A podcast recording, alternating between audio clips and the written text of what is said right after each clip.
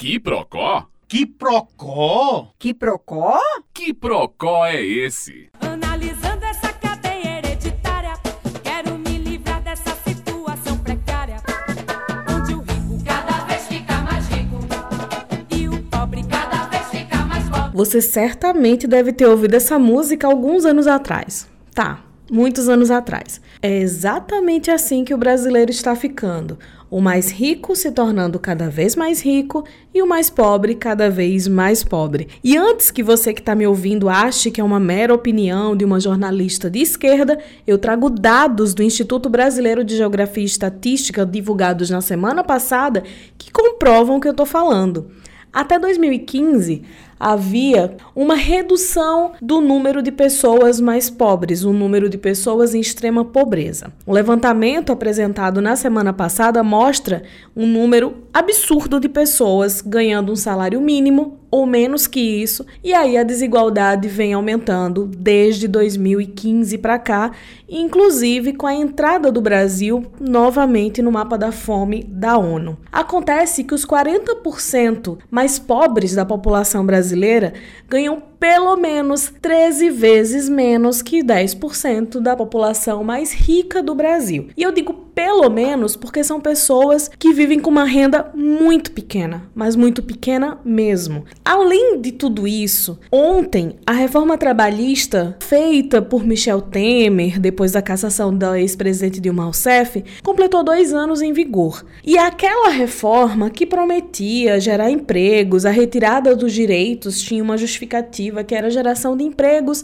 e aí sim colocar o Brasil rumo ao desenvolvimento, melhorar a situação dos brasileiros, supostamente tudo isso, e aí, claro, desonerando as empresas e tudo mais. Acontece que os empregos não foram gerados, e o IBGE também comprova isso. No aniversário de 2 anos dessa reforma trabalhista, que foi mal sucedida, segundo especialistas, o governo federal agora, tendo como chefe o Jair Bolsonaro, decide que ainda não foi o suficiente, que a geração de empregos vai acontecer a partir do momento que mais direitos forem retirados dos trabalhadores. E aí ontem foi assinado mais um desses projetos com nomes supostamente patrióticos. Teve uma outra medida provisória que foi assinada, e é dessa medida provisória que nós vamos falar hoje, que é uma medida provisória que trata do DPVAT, que acho que todo mundo está acostumado a ouvir falar, mesmo sem entender muito bem o que significa, né? A medida provisória assinada ontem por Jair Bolsonaro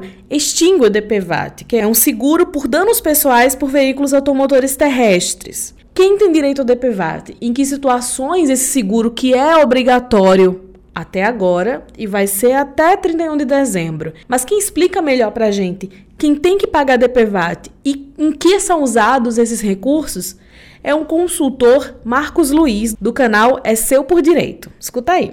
Todo mundo que tem veículo automotor, obrigatoriamente, veículo automotor que eu estou dizendo é carro, moto, tem que pagar o que se chama de seguro obrigatório. Esse seguro obrigatório serve para proteger todo mundo que eventualmente vier a se envolver no acidente de trânsito. Todo mundo que eu digo não é só o motorista, não. É o passageiro ou os passageiros, né? Tiver lá 5 pessoas no carro, o motorista e os outros 5 também estão segurados, né?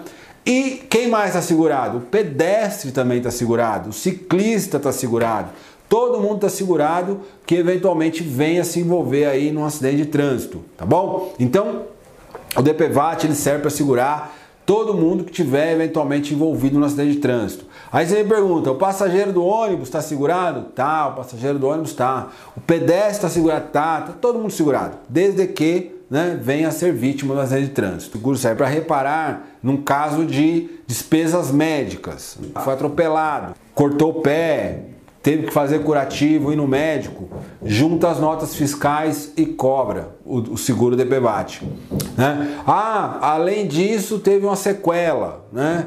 Uma sequela que deixou incapacitado para não poder trabalhar nunca mais. Isso pode acontecer também. Aí o seguro cobre, mas se teve uma invalidez que não é permanente, né? Ou então invalidez permanente, né, que não chegou a atingir de maneira total, a pessoa ainda pode trabalhar, aí será apurado o valor, tá certo?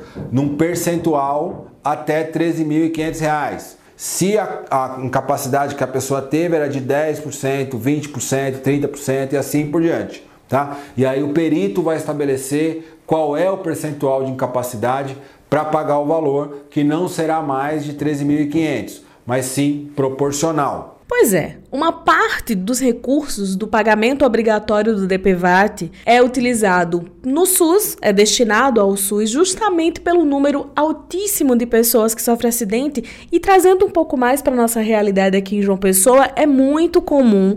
Vai chegando o feriadão, começam os alertas do setor de saúde, de trânsito, orientando as pessoas para tomarem cuidado com estradas, para tomarem cuidado com bebida, porque aumenta sim o número de acidentes, infelizmente, e aí lotam os hospitais públicos como o Hospital de Emergência e Trauma, tanto de Campina Grande quanto de João Pessoa, e aí, por consequência, o Hemocentro também acaba fazendo campanhas para fortalecer o estoque, porque se tem gente acidentada, e às vezes os acidentes são bem graves, precisa de sangue. Só que os valores, realmente, como o Marcos Luiz disse, em caso de uma sequela permanente ou de falecimento, é de R$ 13.500.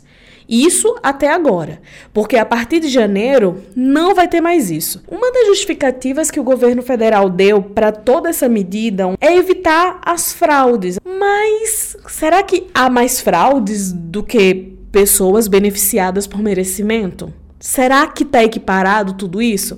Se há fraudes e se há comprovação das fraudes, por que não impedir que aconteçam? Em vez de acabar com algo que beneficia pessoas que sofrerão acidente. Vale salientar também que nem todas as pessoas que sofrem acidente, sejam pessoas que estão pilotando algum veículo, sejam pessoas que estão andando pela rua e são vitimadas por algum tipo de acidente, nem todos eles são segurados do INSS. E o que vai acontecer com essas pessoas? Sim, porque o governo garante que nenhum cidadão ficará desassistido. A indenização é paga de acordo com os gastos da pessoa, com saúde e do prejuízo que a pessoa teve. A medida provisória garante que o SUS vai cuidar dessa pessoa, que o atendimento do SUS é amplo e que é satisfatório. Será que é possível mesmo atender todas as pessoas? Será que todo mundo que precisa, por exemplo, de sessões contínuas de fisioterapia após um acidente, será que é fácil ter esse acesso? Será que o número de pessoas que precisam consegue ser assistido pelo SUS? O presidente da República assinou a medida provisória ontem e o artigo 1º dispõe sobre a extinção desse seguro obrigatório de danos pessoais causados por veículos automotores de vias terrestres e do seguro obrigatório de danos pessoais causados por embarcações ou por suas cargas, que é o DPEM, menos falado, mas enfim. E diz que o pagamento realizado até 31 de dezembro de 2025 das indenizações referentes a sinistros cobertos pelo DPVAT, ocorridos até 31 de dezembro próximo, neste ano de 2019, e de despesas a elas relacionadas, inclusive administrativas, será feito pela seguradora líder do consórcio seguro DPVAT S.A. ou por instituição que venha assumir as suas obrigações.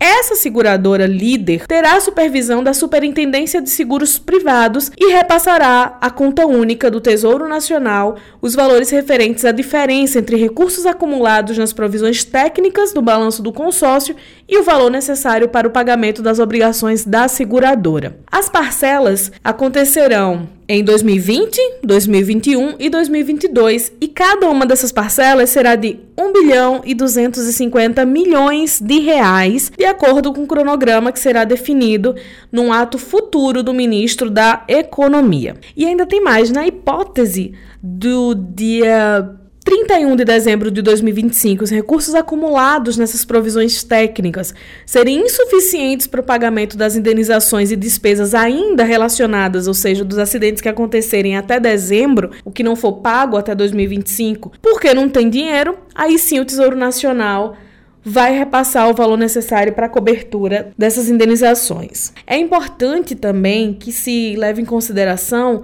sobre o que vai acontecer com quem não for segurado pelo INSS, uma vez que a medida provisória destaca que os cidadãos não ficarão desassistidos.